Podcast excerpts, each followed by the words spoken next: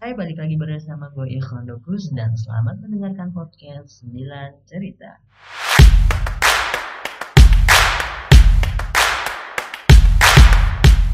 Nah, kali ini gue akan berbagi pengalaman dan berbagi cerita tentang pengalaman menemukan hewan. Ini sebenarnya berkaitan dengan uh, penemuan hewan lainnya yang satu minggu terakhir ini sedang ramai diperbincangkan di media sosial gitu kan. Kalau kalian tahu nih, kalau kalian lihat Twitter atau kalian lihat Instagram atau media sosial lainnya, bahkan di portal berita sekalipun, uh, ada berita penemuan hewan yang diduga itu adalah hewan yang digunakan uh, sebagai media untuk cari penghasilan secara tidak wajar. Jadi, beberapa waktu lalu di kota Depok, itu diberitakan ada seekor babi yang diduga adalah babi ngepet. Yang mana babi ngepet ini uh, dapat dikatakan sebagai jelmaan dari seseorang yang memiliki ilmu hitam yang bertujuan untuk mencari uang atau mengambil uang atau mencuri uang dari orang. Nah, yang sebenarnya jadi pertanyaan gue adalah apakah benar ini sebenarnya babi ngepet? Lalu, apakah benar ini babi ngepet? Aneh banget sih kalau kata gue kalau dilihat dari bentukannya aja itu ya kelihatan banget babinya itu babi yang biasa. Meskipun gue sendiri nggak tahu ya gimana uh, bentukan asli dari babi ngepet yang ada uh, kalau memang itu ada gitu. Dan sepenglihatan gue itu ya babi biasa aja. Jadi itu kalau uh, diambil dari uh, cerita dari masyarakat setempat mereka mengatakan bahwa beberapa waktu ke belakang itu banyak warga-warga yang merasa kehilangan uang dan mereka nggak tahu uang hilang diambil oleh siapa. Kemudian ada desas-desus yang mengatakan jangan ini ada ulah babi ngepet. Nah kemudian beberapa warga berencana untuk menangkap terduga babi ngepet tersebut. Dan mereka uh, secara apa secara bersama-sama dan entah kenapa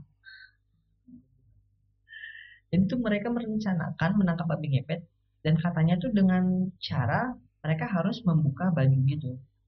Jadi katanya si babi ngepet ini cuma bisa dilihat ketika si orang yang mau mengambilnya atau orang yang mau menangkapnya ini membuka baju. Kemudian Jadilah penangkapan babi ngepet oleh sekelompok orang. Mereka mereka bilang mereka membuka baju, kemudian mereka uh, berjaga-jaga di rumah masing-masing dan ketika ada terdengar suara-suara babi ngepet, mereka coba keluar rumah dan coba untuk menangkap. Dan tertangkaplah babi yang berukuran masih kecil, gue juga ini masih anakan, masih anak lah ini, masih anak babi gitu. Walaupun ternyata ini adalah orang tadinya jangan masih anak kecil juga gitu kan. Jangan-jangan. Tapi anehnya setelah uh, ada statement di awal yang mengatakan bahwa babi itu hanya dapat dilihat oleh orang yang menggun yang apa tidak menggunakan pakaian nyatanya setelah babi itu tertangkap orang-orang yang pakai pakaian pun tetap bisa ngeliat babinya. Padahal ya kalau emang benar itu babi cuma bisa dilihat oleh orang yang membuka pakaian gue yakin akan banyak yang ingin melihat babi itu. Gue yakin akan ada banyak orang yang ingin melihat babi itu dan membuktikan bener nggak kalau gue buka baju gue bisa ngeliat babi itu. Tapi yang kedua akan jauh lebih banyak orang yang ingin melihat orang buka baju hanya untuk melihat babi. Bayang nggak? Ini ada yang mengatakan bahwa ketika lu buka baju, lu bisa ngeliat babi. Dan akan ada orang-orang lain yang beranggapan jauh lebih menarik melihat orang yang berbuka baju hanya untuk melihat babi, ya nggak? Aneh banget. Dan gue sempat mengeluarkan komentar juga di salah satu salah satu akun uh, sosial media yang menyebarkan menyebarkan informasi gitulah uh, di sekitaran Depok. Gue bilang sebenarnya komentar gue itu komentar skeptis gitu sih bahwa gue nggak percaya bahwa itu adalah babi ngepet. Kemungkinannya adalah bisa jadi itu babi milik orang yang sengaja dilepas. Ternyata ya ternyata beberapa hari setelah kejadian ini karena banyaknya masyarakat yang ingin melihat si babi seekor babi ini kayaknya sih mendorong kepolisian juga untuk mengusut nih bener nggak nih babi adalah babi ngepet? Meskipun gue yakin polisi juga nggak akan percaya itu babi ngepet. Tapi kayaknya ada kejanggalan dalam kejadian ini. Dan ternyata kita semua ini adalah rekayasa. Jadi ada salah satu oknum dari masyarakat setempat yang ternyata dia sengaja beli babi.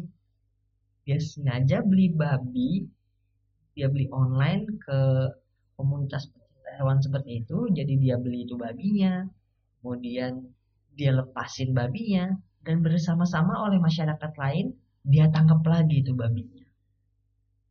Baratnya ini ya, lu beli ikan di pasar, lu masukin di ember, habis itu lu minta tetangga lu untuk nangkap ikan yang ada di ember. Buat apa gitu kan? Aduh aneh banget sih. Dan pada akhirnya akhirnya sebelum sebelum terkuak bahwa semua ini telah diskenario salah satu orang tadi ini yang terlibat dalam penangkapan babi ternyata dia memutuskan untuk memotong babi tersebut jadi si babi ini nasibnya sebenarnya sial banget. Dia dibeli oleh orang yang salah. Kenapa gue bisa beli?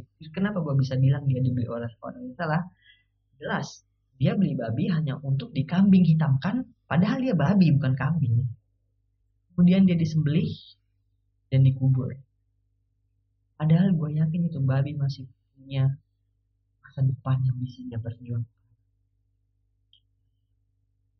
Nah, kenapa gue mau ngebahas tentang penemuan hewan ini karena ya di masyarakat Indonesia pada saat ini entah kenapa nih kalau kita bukan kalau ya mayoritas lah masyarakat Indonesia ketika melihat hewan yang lepas di sekitaran lingkungan rumah orang ini mayoritas tuh orang-orang cenderung akan menangkap oke okay lah kalau menangkap dengan tujuan untuk merescue apa sih itu merescue nih misalnya nih ada ular yang muncul di komplek perumahan. Jelas ular itu bisa jadi membahayakan uh, penduduk sekitar.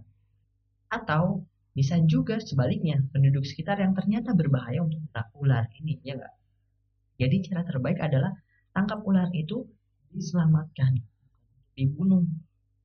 Dan kalau memang ternyata dia ini masih memiliki sifat liar, lebih baik nantinya dilepaskan ke alam liar, ke habitatnya. Tapi ya, tapi ingat nih, nggak semua hewan bisa kita lepas liar gitu aja. Misalnya nih, misalnya lu nemu apa ya, lu nemu hewan, hmm, katakanlah hewan apa ya, yang ganas-ganas ya, anjing lah. Katakan lu berada di satu kota, lu nemuin anjing liar. Terus lu nggak bisa berpikir bahwa anjing itu bisa hidup di hutan dan lu bisa lepaskan anjing itu di hutan, nggak kayak gitu konsepnya.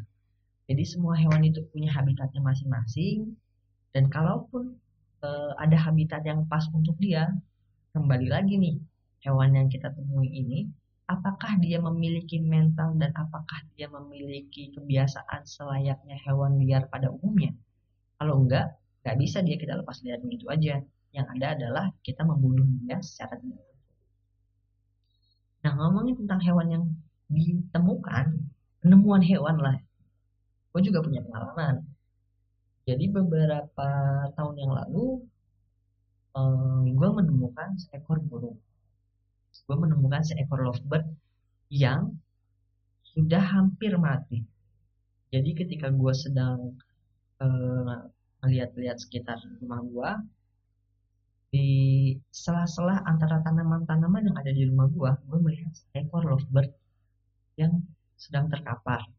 Bahkan dia pun udah tiduran gitu dia udah nggak bisa diri nggak bisa duduk. Pokoknya nggak terlihat seperti hewan yang segar lah. Dia tuh seolah-olah memang sedang sakit. Dan secara fisik gue melihat di paruhnya itu memang ada bekas goresan nah feeling gue nih feeling gue si lovebird ini terkena eh, hempasan entah hempasan angin atau memang langsung terkena hempasan dari kereta. Kenapa gue bilang kereta? Karena rumah gue memang e, berlokasi tepat di pinggir di pinggir rel kereta. Bisa jadi ada kemungkinan lovebird ini adalah hewan peliharaan orang lain yang kemudian secara tidak sengaja lepas. Kemudian secara tidak sengaja juga dia terkena musibah terkena hempasan angin kereta atau terkena kereta tersebut. Uh, singkatnya akhirnya si lovebird ini gue coba rawat. Kenapa gue coba rawat? Karena ya, uh, di sekitar rumah gue itu bukan habitat lovebird gitu kan. Takutnya kalau nggak gue rawat ya dia akan mati gitu aja. Dan siapa tahu ketika gue rawat ada pemiliknya yang coba nyari dan bisa gue balikin. Akhirnya sampai saat ini nggak ada orang yang nyali lovebird tersebut. Jadi nggak ada berita kehilangan dari orang sekitar gue yang mencari lovebird. Bisa jadi dia uh, terbang dari tempat yang lumayan jauh gitu yang jaraknya nggak dekat dari rumah gue dan sayangnya dia terkena musibah dan beruntungnya dia bisa gue ketemukan. Dan gue rawat dan alhamdulillahnya sampai saat ini dia sudah sehat seperti seharusnya gitu dan lovebird ini pun akhirnya gue carikan pasangan sehingga mereka bisa nikah dan bukan nikah ya bisa kawin. Sehingga lovebird ini bisa kawin dan akhirnya sekarang pun sudah ada satu ekor anak yang berhasil mereka tepaskan jadi pesan gue nih ya kalau kalian kalian menemukan hewan yang unik dapat dipelihara atau kalian menemukan hewan yang tidak lazim ada di sekitar rumah kalian kalian itu harus berpikir dulu. Kalau kalian nangkap hewan ini, konsekuensinya apa? Apakah benar sekitar rumah kalian adalah habitat dari hewan tersebut? Kalau memang itu adalah habitatnya, biarin aja. Misalnya rumah lu ini di sekitar pinggiran hutan, kemudian lu e, menemukan musang gitu atau enggak jangan musang deh atau lu menemukan burung-burung hutan burung-burung yang habitat habitatnya memang di hutan dan lu nggak seharusnya nangkep burung itu juga karena memang rumah lu itu berdekatan dengan habitat asli mereka. Bisa jadi mereka cuma lewat-lewat aja tuh. Beda halnya kalau di rumah lu di sekitar rumah lu misalnya ada harimau gitu yang datang. Sedangkan rumah lu jauh dari hutan. Itu bisa jadi harimau lepas tuh ada orang yang melihara harimau dan lepas dan itu harus ditangkap tapi bukan untuk dibunuh ya. Kalau kalian tidak tahu cara menangkap hewan yang aman untuk kalian dan aman untuk hewan tersebut, langsung telepon BKSDA. Beri laporan, kalian nemuin hewan apa, kalian minta tolong untuk tangkap seperti itu. Supaya sama-sama aman. Aman kalian dari ancaman hewan tersebut. Dan hewan tersebut juga aman dari ancaman kalian. Jangan sampai suatu saat kalian nemu nemu babi misalnya di pinggiran hutan terus kalian tangkap kalian bilang itu adalah babi ngepet. Gak mungkin dong babi ngepet ngepet di sekitaran hutan. Apa yang mau diepet? Hah? ya nggak? Makasih pokoknya itu uh, pesan dari gua. Kita tetap harus saling menjaga baik antar sesama manusia maupun antar uh, makhluk gitu. Terima kasih telah mendengarkan podcast cerita. Dadah